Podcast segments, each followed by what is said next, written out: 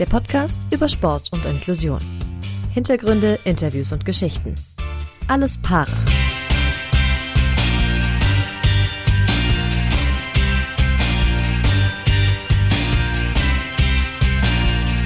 Herzlich willkommen zurück bei Alles Para, Folge 8 steht an und wir haben kurz 1, 2, 3, 4, 5 technische Schwierigkeiten überwunden, aber jetzt sind wir bereit. Philipp, es geht los in die nächste Folge. Es wäre auch ein Wunder gewesen, wirklich, wenn mal nichts gewesen wäre. Es ist immer so, aber es ist auch schön. Es hält einen fit, es lässt einen nochmal googeln, in die verschiedensten Foren gucken. Jetzt sind wir da.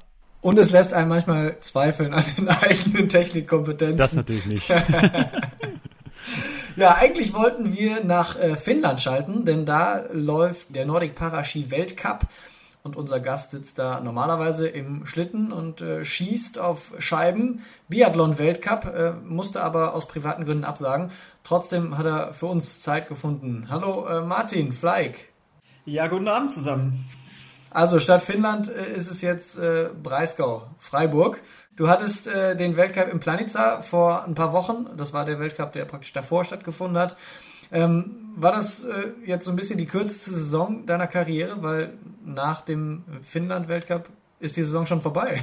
Ja, genau. Also du hast ganz genau richtig gesagt. Die kürzeste Saison ever, die ich jemals erlebt habe. Und irgendwie hoffe ich auch, dass ich das nicht nochmal erleben muss, dass es aufgrund von so komischen Umständen wie jetzt auch den Virus, den wir jetzt gerade damit zu tun haben, nochmal so stattfindet. Also das ist natürlich was ganz Komisches auch für mich.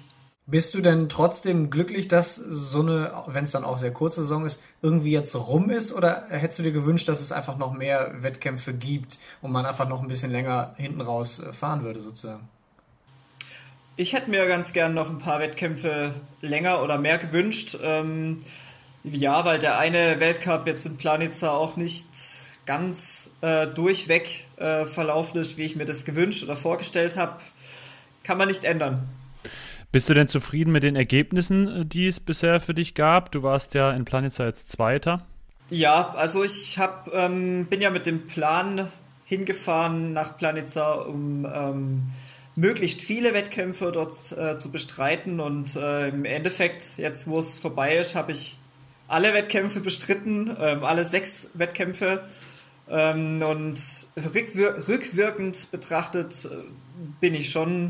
muss ich auch zufrieden sein mit den Ergebnissen, weil auch die Strecke, das Streckenprofil dort war nicht ganz meins, sage ich jetzt mal, das war nicht unbedingt zu meinem Vorteil. Und dann mit dem einen Podestplatz im Biathlon über die Mitteldistanz, der hat es sozusagen noch ein bisschen rausgerissen und damit kann ich dann auch wirklich zufrieden sein im Endeffekt, finde ich, ja. Dann mal kurz für uns Biathlon-Laien, welche Distanzen bist du gefahren? Also da gibt es 3 verschiedene Distanzen, das eine ist der Biathlon-Sprint oder Kurzdistanz, das also eigentlich heißt Sprint. Das sind 6 Kilometer und dann gibt es die Biathlon-Mitteldistanz, das sind 10 Kilometer und die Biathlon-Langdistanz sind 12,5 Kilometer. Und ich habe halt alle 3 noch zu den Langlaufwettbewerben, die auch noch stattgefunden haben, alle 3 bestritten. Und warum ist Planica jetzt nicht so deine Strecke gewesen? Du hast gesagt, war jetzt vom Terrain nicht so deins. Ist es zu hügelig dann oder wie muss man sich das vorstellen?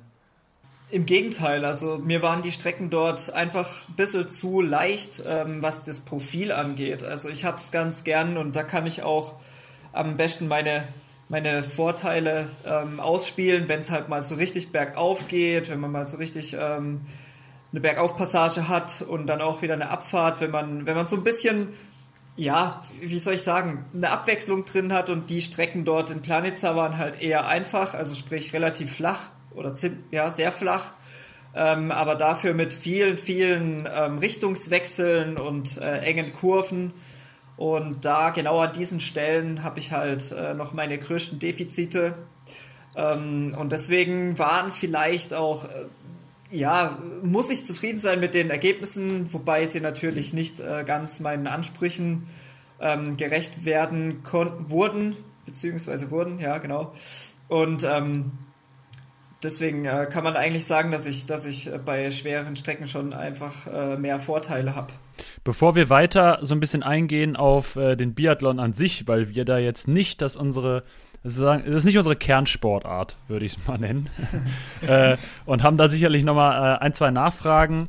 Nochmal kurz zu dir, weil du ja in einem Schlitten sitzt, so nennt man das. Genau. Und du hast seit Geburt einen Gendefekt, deswegen sitzt du in einem Schlitten, und zwar Spina Bifida Hydrocephalus. Ist das richtig ausgesprochen? Ja, das ist korrekt ausgesprochen, ja. Ah, gut trainiert. Und, ich finde, du hast viel geübt. Das hat sich gelohnt. Das ist, jetzt mal ganz, ganz laienhaft, eine teilweise unterbrochene Wirbelsäule mit gekappten Nervenbahnen. Vielleicht kannst du das nochmal kurz so ein bisschen umreißen und vor allen Dingen auch, wie sich das dann äußert und was das bedeutet oder was es für dich im Alltag bedeutet. Ja, da ist einfach, man kann sich das vorstellen, die Wirbelsäule unterbrochen an einer Stelle, bei mir relativ weit unten im Lendenwirbelbereich. Und man kann sich vorstellen, wenn die Wirbelsäule unterbrochen ist, dann sind da auch da geht ja das zentrale Nervensystem mit durch, und das sind dann auch die ganzen Nervenbahnen dann auch davon betroffen. Und je nachdem, wie hoch oder an welcher Stelle das auf der Wirbelsäule ist, diese Unterbrechung, diese Störung, je höher ist auch die Lähmung. Und deswegen habe ich eigentlich noch relativ viel Glück. Bei mir ist ja recht weit unten, wie gesagt, im Lendenwirbelbereich, und deswegen ist die Lähmung auch relativ gering.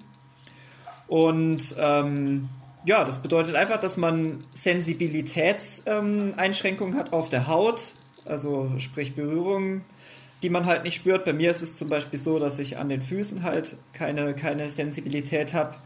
Ich kann die Sprunggelenke nicht von selber bewegen. Nur die Knie kann ich beugen und strecken aus eigener Kraft, und die Hüfte halt. Aber die Sprunggelenke, da geht halt nichts. Was heißt das für den Alltag, wenn du dich zu Hause bewegst, wenn du zur Arbeit gehst und so weiter? Bei mir zu Hause in der Wohnung habe ich zwar einen Rollstuhl, aber ich brauche ihn eigentlich nicht. Ich kann die paar Schritte durch die Wohnung noch ganz gut laufen. Das ist eigentlich nicht unbedingt das größte Problem. Aber sobald ich halt aus der Wohnung gehe, sei es zum Arbeiten, zum Einkaufen, zum Sport gehen, habe ich einen Rollstuhl, wo ich halt benutze, und weil, wie gesagt, nur ein paar Schritte halt einfach gehen, und für den Rest brauche ich den Rollstuhl. Trotzdem ist es ja so, dass vielleicht jetzt nicht der Sport ist, wenn man mit sowas geboren wird, ist jetzt nicht das allererste, woran man dann denkt, beziehungsweise wie war es bei dir? Wie bist du zum Sport gekommen? Also bei mir war das damals so, ich war so mit 6, 7, 8 Jahren in Wasser, in Emmendingen bei uns, auf einer Behindertenschule. Ich glaube, einmal die Woche, wenn ich jetzt nicht mich täusche, in einem Schwimmkurs. Und damals, so wie heute auch, hat der Förderverein des nordischen Skisports von den Behinderten auch nach Nachwuchs händeringend gesucht. Und die haben das damals eben so praktiziert, dass sie da auf Sichtungen irgendwie Talente gesucht haben. Und so bin ich dann dazu gekommen, bin dann zum ersten Schnupperlehrgang eingeladen worden, zum Langlaufen allerdings nur natürlich, mit 8 oder 9 Jahren. Warum dann Biathlon und auch Langlauf und nicht Alpin? Weil die meisten Leute zieht es ja dann doch eher auf die Piste mit ein bisschen mehr Geschwindigkeit und Adrenalin, das vielleicht dabei ist. So Adrenalin-Junkie bin ich jetzt gar nicht, und deswegen wäre für mich jetzt Ski-Alpin gar nichts gewesen. Und das mit dem Biathlon war früher ganz lustig. Ich habe natürlich, wie gesagt, nur mit Langlauf angefangen und habe eigentlich gesagt von Anfang an, das Biathlon werde ich nie machen. Das macht keinen Spaß, ich treffe das eh nicht, weil ich durfte es natürlich mal ausprobieren, aber ich habe halt nichts getroffen, weil das Gewehr halt auch viel zu groß war. Ich war ja noch ein kleiner Bub, und damals habe ich dann gesagt, nee, mache ich nicht, werde ich auch nie machen. Das macht mir keinen Spaß, da treffe ich nicht, das kann ich nicht. Und so mit den Jahren, mit dem Wachstum, wenn man dann ein bisschen größer geworden ist, dann halt einfach nochmal probiert, und da hat es dann schon besser funktioniert, und dann habe ich dann auch irgendwann später die Möglichkeit gehabt, ein eigenes Gewehr zu bekommen, was halt dann auch wirklich auf mich auch ein bisschen angepasst wird oder wurde. Und damit hat sich das dann auch verbessert und da habe ich dann ziemlich schnell auch Gefallen dran gefunden. Vielleicht mal kurz zur Erklärung, du sitzt ja in so einem Schlitten, beziehungsweise eigentlich kniest du eher da drin, ne? Also es ist, ja, bist praktisch auf deinen Unterschenkeln und dann, ja, wie wenn man sonst irgendwie so in der Wohnung rumkniet und unten dran sind praktisch zwei Skier einfach drunter geschnallt oder der Schlitten da drauf gesetzt. Gibt es sonst noch Unterschiede, sage ich mal, zum klassischen Biathlon, was man so aus dem Fernsehen kennt? Ja, also definitiv. Es gibt noch einige Unterschiede. Die Biathleten, die man aus dem Fernsehen kennt, die schießen mit einem Kleinkalibergewehr auf die Scheiben, die 50 Meter entfernt sind. Und wir haben ein Luftgewehr und schießen damit auf Scheiben, die 10 Meter entfernt sind. Das ist zum einen ein Unterschied. Ein anderer Unterschied ist, dass beim Parabiathlon gibt's natürlich nur die Möglichkeit, in liegende Position zu schießen und nicht noch in stehend. Das würde jetzt bei uns vielleicht im Sitzen auch noch gehen, aber das gibt's halt nicht. Gibt nur liegend schießen. Genau, das hätten wir nämlich gleich auch noch fragen wollen. Also warum gibt's das denn nicht? Weil ich meine, stehen schießen stelle ich mir auch schwierig vor. Warum dann nicht auch sitzen schießen sozusagen? Ja, ich glaube, das Regelwerk, soweit ich weiß, gibt sogar her, dass man auch sitzen bleiben darf und sich gar nicht hinlegen müsste zum Schießen. Aber ich habe das mal ausprobiert und von Anfang an habe ich eigentlich das Liegen gelernt, weil das halt das Konventionelle ist und bin dann nicht nochmal umgestiegen, weil das ist natürlich dann auch wieder ein Lernprozess und das war mir dann irgendwie ein bisschen zu blöd, das nochmal neu zu lernen.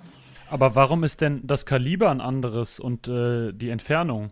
Also das ist eine ganz gute Frage. Das legt ja das Internationale Paralympische Komitee fest, was da so für Regularien herrschen.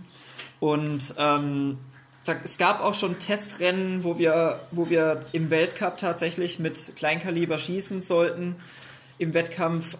Also es ist ein schwieriges Thema. Ich glaube, die Bereitschaft ist nur teilweise da. Da das auf Kleinkaliber zu ändern. Finde ich aber schon ganz interessant, vor allen Dingen auch das mit der Weite. Ich habe da jetzt noch gedacht, ein Grund könnte sein, bei den Menschen mit einer Sehbeeinträchtigung oder Blinden, die schießen ja mit einem Hörsignal, dass man da vielleicht, dass das näher sein muss, weil das sonst viel schwieriger ist, auf 50 Meter zu schießen als auf 10. Aber das könnte das Regularium ja hergeben, dass es für dich jetzt zum Beispiel, der sehend ist, eigentlich egal ist, auf welche Distanz es ist. Genau, also... Also du hast ja kein Nachteil, auch durch deine Beeinträchtigung nicht. Wenn du liegst du ja wie die Menschen ohne Beeinträchtigung auch. Es wäre das Gleiche. Das ist richtig. Also, wie gesagt, ich glaube, was ich mir noch vorstellen könnte, wenn ich jetzt so drüber nachdenke, das macht vielleicht tatsächlich Sinn, die Biathleten aus dem Fernsehen haben ja ihr Gewehr auf der Strecke, auf der Loipe quasi auf dem Rücken, nehmen die das ja mit. Und das geht ja bei uns nicht. Bei uns läuft es ja, das ist ja auch ein weiterer Unterschied, bei uns läuft es ja anders ab. Das Luftgewehr bleibt ja am Stand, weil wir das nicht auf dem Rücken mitschleppen können.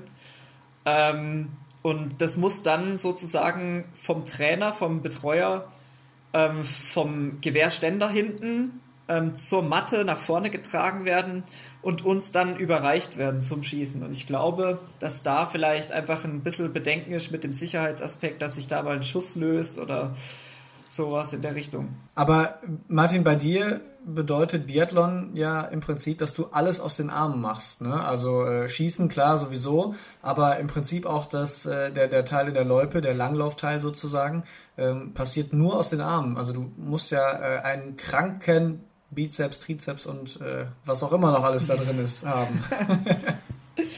Also man arbeitet nicht nur aus den Armen, man versucht dann auch viel, zumindest was die Beeinträchtigung von der Behinderung hergibt, auch aus dem Oberkörper mitzuarbeiten. Also sprich, man geht ja auch mit dem Oberkörper auf die Stöcke drauf, bei jedem Schub, versucht es zumindest, und deswegen der ganze Oberkörper wird eigentlich ausbelastet oder halt ja benutzt, um Vortrieb zu erzeugen. Da hättest du jetzt die Chance gehabt, hier deinen Bizeps mal richtig anzugreifen. Ach, ich bin da, glaube ich, nicht so der Protzer. Eine andere Sache, die aber sehr erstaunlich ist, die du vielleicht mal erklären kannst, finde ich, dass beim Biathlon immer von volle Pulle, von Vollgas geben, von was du halt gesagt hast, in die Stöcke stützen und sonst was, komplett die Atmung so runterreguliert werden muss, um dann ruhig zu sein beim Schießen, weil man da ja nicht irgendwie zucken darf oder sollte zumindest, sonst kann man sich ein paar extra Runden da einfangen. Wie trainiert man denn sowas? Oder ist das automatisch, wenn man das einfach die ganze Zeit macht? Also automatisch funktioniert vielleicht der Ablauf, also die einzelnen Abläufe, die man unmittelbar vor jedem Schießen und nach jedem Schießen macht vielleicht, aber ansonsten läuft da eigentlich gar nichts automatisch. Das ist eine Sache von üben und einfach das hunderte Male, tausende Male im Training zu wiederholen.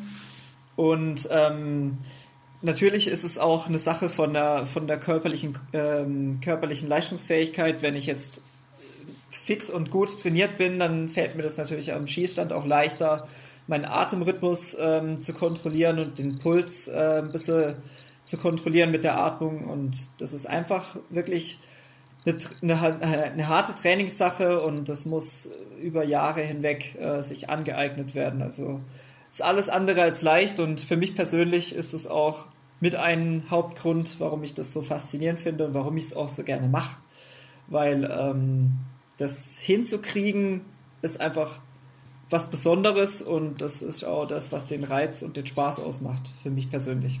Es wird mal Zeit, Martin, für eine kleine Kategorie, die wir einstreuen wollen. Und zwar ist das diese hier. Erster Verlierer oder zweiter Gewinner. Und da geht es darum, dass du dich entscheiden musst. Also das Oder in diesem kleinen Satz ist entscheidend. Und da haben wir auch ein paar Fragen für dich vorbereitet. Dann leg mal los. Winter oder Sommer? Winter. Herbst oder Frühling? Frühling.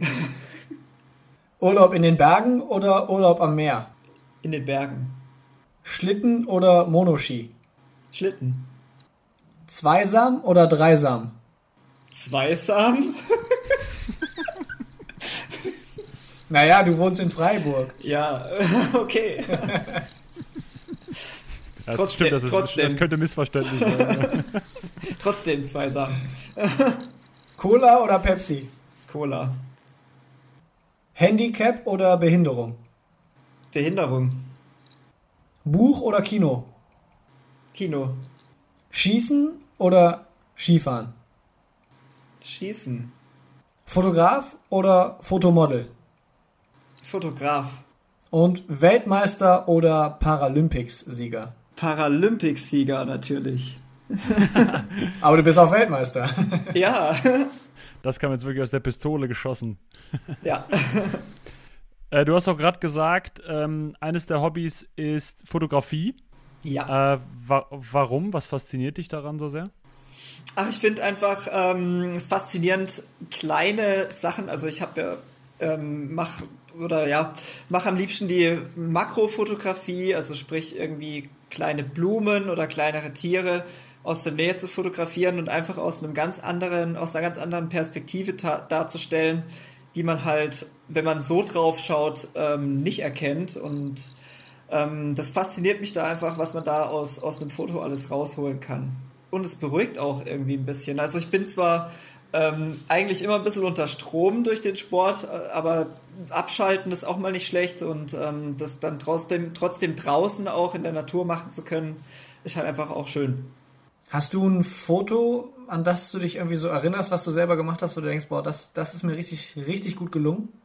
Ja, ich war mal mit einem Kumpel, der auch sehr, sehr gerne fotografiert und der auch das ein bisschen professioneller macht als ich, war ich mal im Schwarzwald on Tour und haben dann bei einem Wasserfall irgendwo im Schwarzwald, ich weiß gar nicht mehr genau, wo das war, haben wir angehalten, haben die Stative aufgebaut und haben diesen einen Abschnitt von diesem Wasserfall fotografiert mit längerer Belichtungszeit und dann sieht das total, das Wasser, wenn man das auf dem Foto anschaut, sieht total weich aus, wie Rauch eigentlich.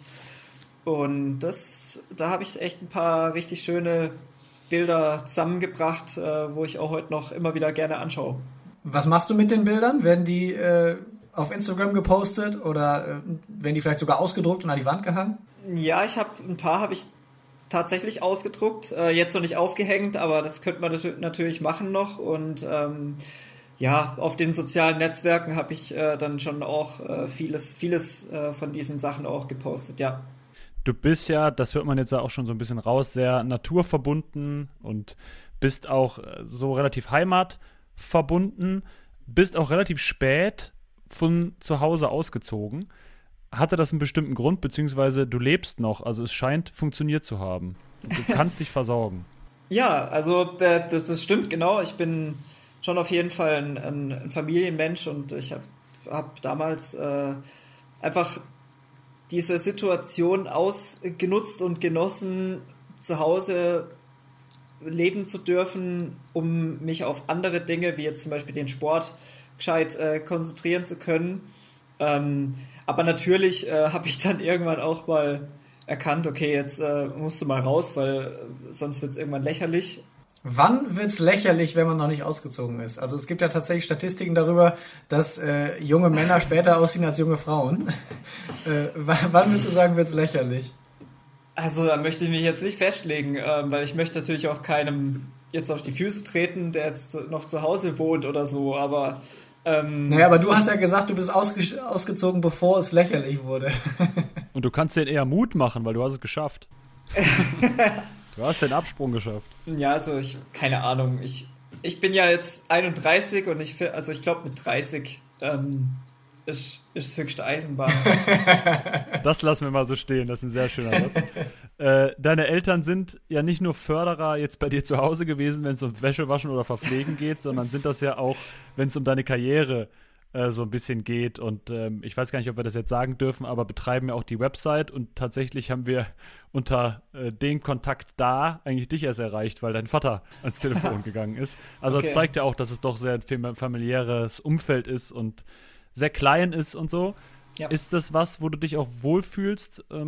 Oder wäre es dir manchmal auch lieber, wenn du sagst, naja, so Management, dass da mal vielleicht den Sport und mich als Sportler nach vorne pusht, auch mal gar nicht so unrecht?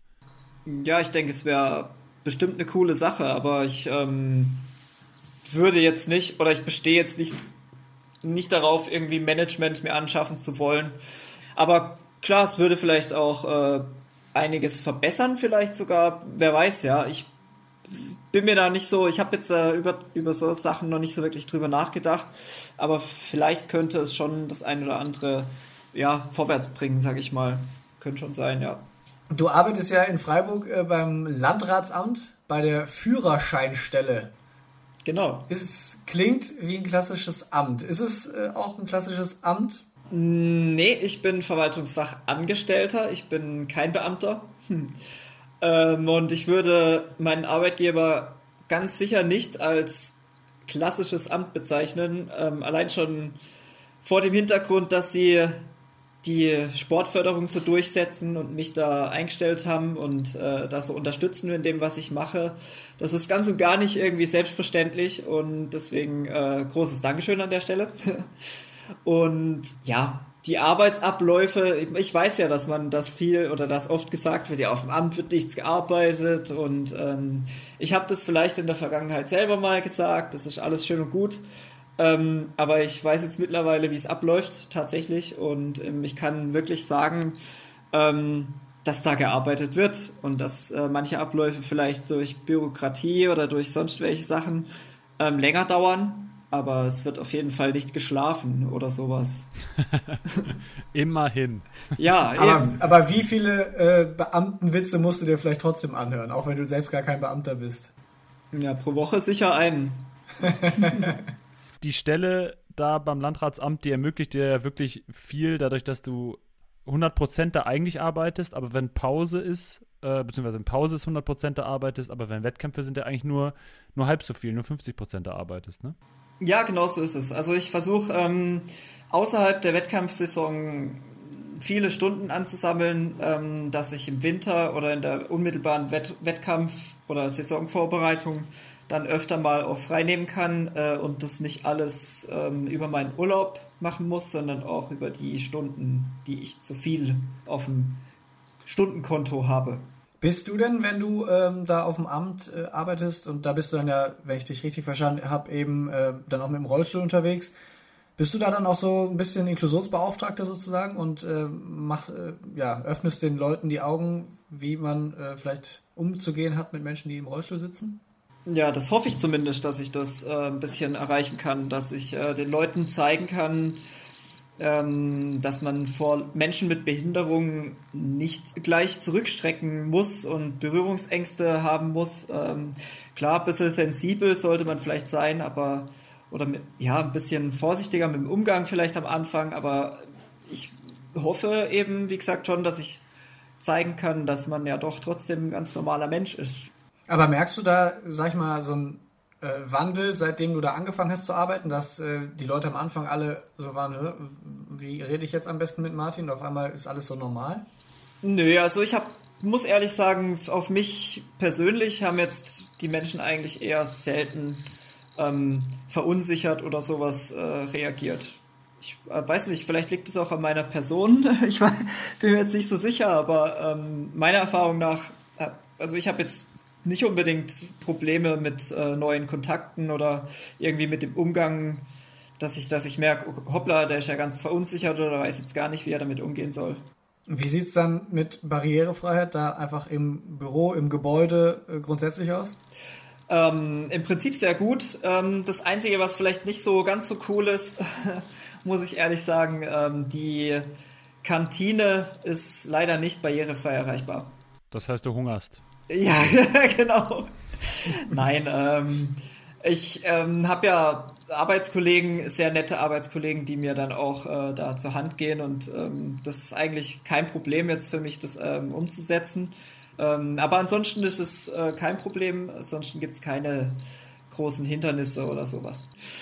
Ich kriege schon täglich das Essen, das ich brauche. Wir haben eine zweite Kategorie natürlich am Start, unser zweites kleines Spielchen. Talking Tacheles. Und da stellen wir gerne mal Fragen, ja, die man sich jetzt nicht so beim ersten Mal irgendwo in der Kneipe vielleicht stellen würde, wenn man sich gerade kennengelernt hat oder wie auch immer. Haben alle Biathleten und Biathletinnen so ein kleines Waffenfaible? Ein Waffen? Eben hast du auch für Waffe plädiert. Nee, für Schießen anstatt Skifahren, sowas. Ja.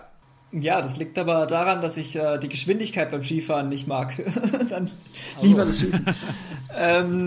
Also weiß ich jetzt nicht, ob man das pauschal sagen kann. Ich habe jedenfalls keinen Waffenfaible. Also für dich ist es auch egal, ob es das Luftgewehr ist oder das Kleinkaliber. Ja. Weil du hattest ja gesagt, die Biathleten ohne Einschränkung, dass die eben alle einen Waffenschein brauchen. Das spricht ja eigentlich schon dafür, dass die ja eine gewisse Nähe zum Schießsport an sich haben, ne? Also das ist wohl richtig. Ja. Man fängt ja wahrscheinlich nicht mit Biathlon an und überlegt sich, okay, jetzt muss ich noch einen Waffenschein machen.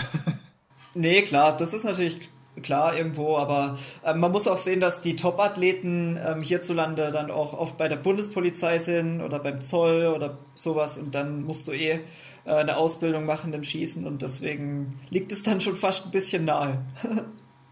Doping ist immer ein Riesenthema im Sport. Glaubst du, dass da in deiner Sportart oder in deinen Gegnern, dass da alles mit rechten Dingen zugeht? Oder zweifelst du da teilweise? Also, ich würde mir jetzt auf keinen Fall das Recht rausnehmen, irgendjemanden zu beschuldigen. Ich glaube, dass da im Moment alles mit rechten Dingen zugeht, in meiner Sportart. Allerdings, was die Vergangenheit angeht, Thema Sotschi, Paralympics und Olympische Spiele, gibt es natürlich leider Beweise und ziemlich eindeutige Beweise, dass es leider nicht so gut gelaufen ist. Ist natürlich traurig, klar. Aber im Moment aktuell würde ich auf keinen Fall irgendwie irgendwelche Verdächtigungen anstellen oder irgendwelche Aussagen treffen, von wegen, da läuft irgendwas nicht richtig. Aber hast du vielleicht trotzdem mal hier und da irgendwie ein komisches Gefühl gehabt? Vielleicht auch nicht jetzt in den letzten 1-2 Jahren, sondern vielleicht vor 5-6 Jahren, als das ganze Thema noch viel präsenter war, weil man muss ja schon sagen, damals hat es eben die Russen in erster Linie betroffen. Das war ja der Dopingskandal rund um Russland. Und wenn man dann mit russischen Athleten an der Startlinie steht, also geht einem da nicht trotzdem mal sowas durch den Kopf? Ja, also durch den Kopf. Ohne da jetzt eine einzelne Person wirklich beschuldigen zu wollen oder zu vermuten, dass diese Person sich jetzt was gespritzt hat. Klar denkt man darüber nach. Ich habe mir dann damals auch so meine Gedanken gemacht, okay, die Nichtbehinderten, da ist es rausgekommen, dass es da ziemlich derbe Sachen gab, die da abgelaufen sind. Und dann fragt man sich natürlich schon auch mal, ist das im Behindertensport auch so heftig? Wird da auch so betrogen und belogen? Ja, aber wie gesagt, aktuell eher nicht. Oder würde ich diese Gedanken, oder habe ich diese Gedanken nicht? Wir springen mal so ein bisschen Richtung Zukunft. Du bist ja Titelverteidiger für die kommenden Paralympischen Spiele in Peking. Mhm. Richtig. Hat die Pandemie da schon Einfluss gehabt auf dein Training bisher? Es ist ja ein 4-Jahres-Zyklus und wenn die einen Paralympics um sind und man noch, sag ich mal, im Saft steht, nein, aber halt noch das richtige Alter hat und noch Bock dazu, dann bereitet man sich ja wieder 4 Jahre vor. Also die Vorbereitung fängt eigentlich da schon an. Die Pandemie hat natürlich auch einen kleinen Einfluss auf meinen Trainingsalltag gehabt im ersten Lockdown, vor allem, weil wir da das Leistungszentrum, also den Olympiastützpunkt in Freiburg, nicht betreten durften. Der war dann eine ganze Zeit lang über Monate hinweg auch geschlossen für Kadersportler und das war natürlich auch ein bisschen schwierig, das dann zu kompensieren zu Hause. Aber irgendwie haben wir es, glaube ich, ganz gut geschafft und das andere Training, Ausdauertraining, das hat jetzt eher weniger gelitten, sag ich mal. Hast du dir denn schon den Kurs für Peking angeschaut? Passt der zu deinen Stärken? Ist er schön hügelig? Also es ist ja normalerweise so, dass es ein Jahr vor den Paralympics immer ein Testevent gibt, die Pre-Games sozusagen, schönes Neudeutsch. Das konnte ja aufgrund der Pandemie leider nicht stattfinden. Und deswegen haben wir leider sowas wie eine Überraschungsei nächstes Jahr. Du willst den Moment ja sicherlich nochmal erleben, den es da vor, jetzt sind es gerade 3 Jahre, waren. Hast du zufällig deine Goldmedaille gerade bei dir? Die habe ich da, ja. Möchtest du die uns mal zeigen? Das ist natürlich dann für die Zuschauer, Zuschauerinnen bzw. Hörer, Hörerinnen zu Hause nicht so einfach, aber wir dürfen mal sehen und beschreiben und du nimmst uns in der Zeit mit auf den Moment, den du gerne in einem Jahr nochmal erleben würdest. Ja, also genau, die Medaille ist bekommt man so eine schöne Schatulle noch dazu, die ist aus einem dunklen Holz. Ich weiß jetzt nicht genau, ehrlich gesagt, welches Holz, aber auf jeden Fall hat man hier oben dann auf dem Deckel das Paralympics-Logo, also von den Paralympics 2018. Dann steht da Pyeongchang 2018 Paralympic Games drauf und das Zeichen vom IPC. So, und dann ist hier die Medaille drin. Da ist das Ding. Wir müssen jetzt sehen, sie wird uns gerade in die Kamera gehalten und es ist Gold. Also, Florian und ich, unvorstellbar. Es ist vollkommen gülden. Genau. Aber sie glänzt auch noch sehr, ne? Also du scheinst sie nicht allzu oft da rauszuholen. Nee, die wird tatsächlich nur zu ganz besonderen Anlässen da rausgeholt. Ich muss aber auch zugeben, dass ich sie schon zu Hause das ein oder andere Mal ganz gerne mal anschaue. Und, als Motivation oder aus Wehmut oder aus...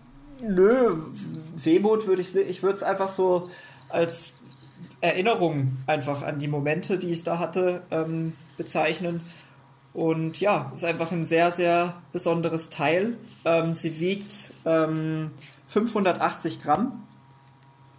Und ich glaube, sie hat sowas, einen Durchmesser von, ich weiß nicht, was wären das, 6, 7 Zentimeter. Ja, die Erinnerungen an das Rennen damals, die sind... natürlich sehr schön, vor allem mit dem Ausgang, dass ich 0 Fehler geschossen habe und dann Platz 1 tatsächlich erreicht habe. Aber was ich auch sagen muss, ich kann mich gar nicht mehr so richtig reinversetzen, wie es mir unterm Rennen gegangen sein muss. Also, weil ich habe ja auf der Strecke durch unsere Trainer und Betreuer ein paar Infos gekriegt, wie ich denn so liege und auf welchem Platz und welchen Rückstand oder Vorsprung. Und ich habe ja dann eigentlich schon gewusst, dass es jetzt aufs letzte Schießen ankommt. Und ich weiß gar nicht, warum ich da damals kurz vorm Schießstand nicht nach links in die Hecke, sondern nach rechts in den Schießstand eingebogen bin. Ich wäre, glaube ich, am liebsten einfach abgehauen oder so, ich weiß es nicht. Fast schon kalte Füße bekommen. Fast schon, ja. Genau. Aber wenn du jetzt so daran zurückdenkst und so ein Flashback bekommst, ist das dann immer so der Moment, wo man über die Ziellinie fährt? So würde ich es mir jetzt vorstellen, dass das so der Moment ist, wo man ja dann die Gewissheit hat, man hat Gold geholt. Ist das dann der Moment, der nochmal vor dem inneren Auge irgendwie so abläuft? Auch, sag ich mal. Also es gibt viele, viele Momente aus diesem Tag oder aus den Tagen danach auch, an die ich mich gerne zurückerinnere. Es ist jetzt nicht nur der Moment, wo man über die Ziellinie fährt, weil es ist ja auch so, da hat man das noch nicht realisiert. Also zumindest ging es mir so, bis ich realisiert hatte, was ich da eigentlich geschafft habe. Das hat Wochen gedauert, also bis man dann mal alle Personen auch durch hatte, die einem dann gratulieren und auf die Schulter klopfen und so. Ich glaube, erst nachdem ich dann mal alle durch hatte und war das dann auch richtig erstmal angekommen. Da folgten ja auch noch Ehrungen. Es war ja dann, da ging es ja erst quasi richtig los, dass dann gab es noch von der Bundesrepublik das Silberne Lorbeerblatt, Parasportler des Jahres und so weiter und so fort. Ja. Sind das dann Auszeichnungen, die dir auch viel bedeuten? Oder ist es einfach, holst du das Lorbeerblatt auch mal raus? Oder eher nicht?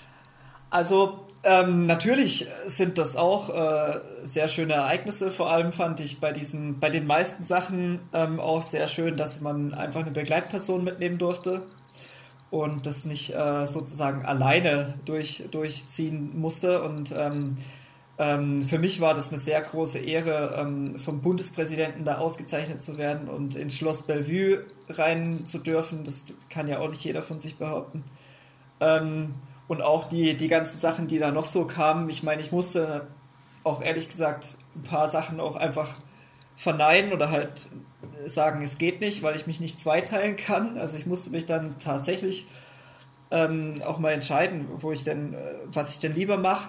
Ja, das sind so Sachen, die gehören da, finde ich, auch dazu, wenn man einen großen Erfolg hatte, dass es dann auch, gerade im Behindertensport, dann auch mal wirklich wahrgenommen wird. Das war echt ein schönes Gefühl, weil meine Sportart ja irgendwie, mittlerweile ist natürlich besser geworden mit der medialen Aufmerksamkeit, aber so richtig im Fokus sind wir eigentlich nur alle 4 Jahre. Und deswegen ist es natürlich eine schöne Sache, wenn man dann dafür auch ein bisschen Anerkennung von außen immer wieder bekommt.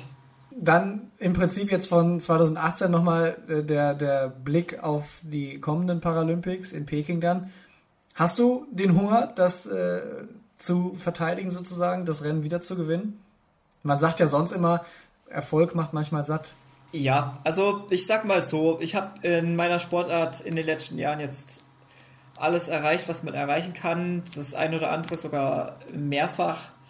Von daher würde ich sagen, habe ich jetzt nicht mehr so den Druck. Der Wille ist natürlich da, ja, also sonst kann ich den Leistungssport auch sein lassen. Ich bin ja Leistungssportler, um Erfolge zu haben. Nur habe ich vielleicht nicht einfach nicht mehr diesen wahnsinnigen Druck, das unbedingt nochmal reißen zu müssen. Aber klar, schön wäre es natürlich schon und ich werde natürlich auch mein Bestes geben, da Bestleistungen abrufen zu können und mal schauen, ob mir das dann auch gelingt. Die Paralympics finden ja immer kurz nach den Olympischen Spielen statt. Fändest du es cool, wenn das ein Event wäre und im Prinzip parallel zueinander stattfinden würde? Oder findest du es sogar besser, dass es getrennt ist und man dann wirklich 2 Wochen mal sozusagen alleine im Fokus steht? Also ich fände es auf jeden Fall cool, wenn das ein Event wäre. Das wäre eine super coole Idee. Viele Leute sprechen immer von Inklusion und dass ja die Inklusion an vielen Stellen schon richtig gut funktioniert. Das mag sein, aber sowas wie so ein großes Ereignis im Sport zusammenzubringen, zusammenzulegen, Zeitpunktmäßig, das wäre aus meiner Sicht mal ein richtiges Zeichen. Das fände ich richtig cool, muss ich sagen. Es gab für uns die Möglichkeit, gar nicht so lange her, war das jetzt letzten Winter erst, da konnten wir in Dresden beim Langlauf-Weltcup, Sprint-Weltcup, durften wir mitmachen bei den Nichtbehinderten. Also nicht jetzt gegen die laufen, sondern unseren Zirkus halt zeitgleich quasi dort auf der gleichen Strecke mitten in Dresden durchziehen. Und das ist natürlich dann auch schon ein Zeichen gewesen, dass ja vielleicht auch der Wille da wäre. Aber allein an der Formulierung merkt man ja schon, dass da noch einiges im Argen liegt, weil du sagtest jetzt, wir durften mitmachen. Das klingt immer so wie so ein kleiner Schuljunge, der mal irgendwo bei den Großen mitmachen darf, so, ne? Eigentlich liegt es ja da schon fast im Argen. Ja, da hast du ganz recht. Da gibt es noch einiges zum Tun, glaube ich, und deswegen habe ich auch diese Formulierung genauso gewählt. Okay, bewusst. Du bist ja schon ein paar Jährchen dabei. Seit 2006 wirst du von der Sporthilfe gefördert, also 15 Jahre jetzt schon fast dabei. Ja. Würdest du denn sagen, es hat sich was verändert? Auf jeden Fall. Also wir haben viele, viele Fortschritte gemacht, was die Förderung angeht. Es ist, wie ich vorhin schon mal angerissen hatte, die mediale Aufmerksamkeit hat natürlich zugenommen in den letzten Jahren. Das muss man ganz klar sagen und das gefällt mir auch. Die Entwicklung ist sehr, sehr gut. Es sind natürlich jetzt nicht riesige Schritte, aber ich meine, Rom wurde auch nicht an einem Tag erbaut, kann man jetzt ja so schön daher labern. Okay, ich hole das Phrasenschwein raus. Ja, genau, 5 € ins Phrasenschwein.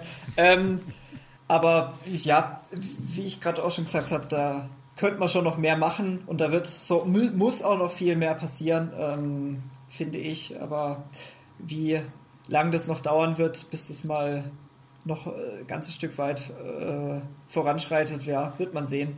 Oder ob es überhaupt passiert, ob sich noch viel, viel ändert, viel verbessert. Martin, vielen, vielen Dank für das Gespräch. Ja, ich habe zu danken.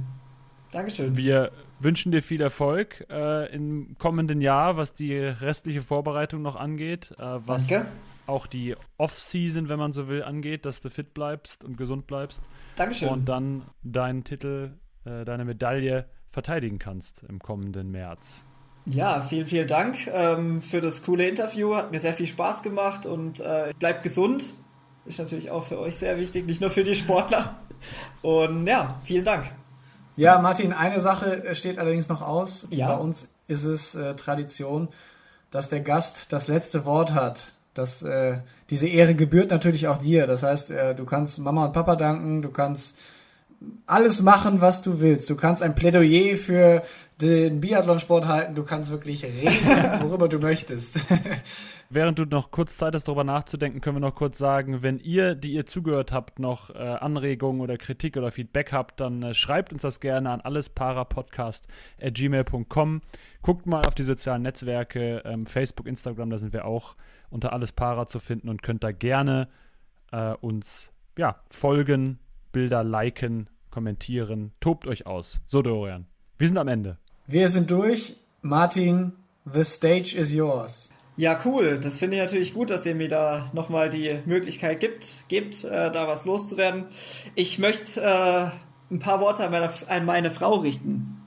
Und zwar weiß ich, dass im Sport es viele Verzichte gibt und man auf vieles verzichten muss und vieles hinten anstellen muss. Und ich wollte einfach nochmal sagen, dass mir das natürlich auf einer Seite leid tut, aber ich bin auch sehr, sehr, sehr dankbar für deine Unterstützung. Ich liebe dich über alles und wir schaffen das zusammen, wir arbeiten dran und dann wird das alles gut. Ich liebe dich. Wie baut man eine harmonische Beziehung zu seinem Hund auf? Gar nicht so leicht und deshalb frage ich nach, wie es anderen Hundeeltern gelingt, beziehungsweise wie die daran arbeiten. Bei Iswas Dog reden wir dann drüber. Alle 14 Tage neu mit mir, Malte Asmus, und unserer Expertin für eine harmonische Mensch-Hund-Beziehung, Melanie Lippisch. Iswas Dog mit Malte Asmus. Überall, wo es Podcasts gibt.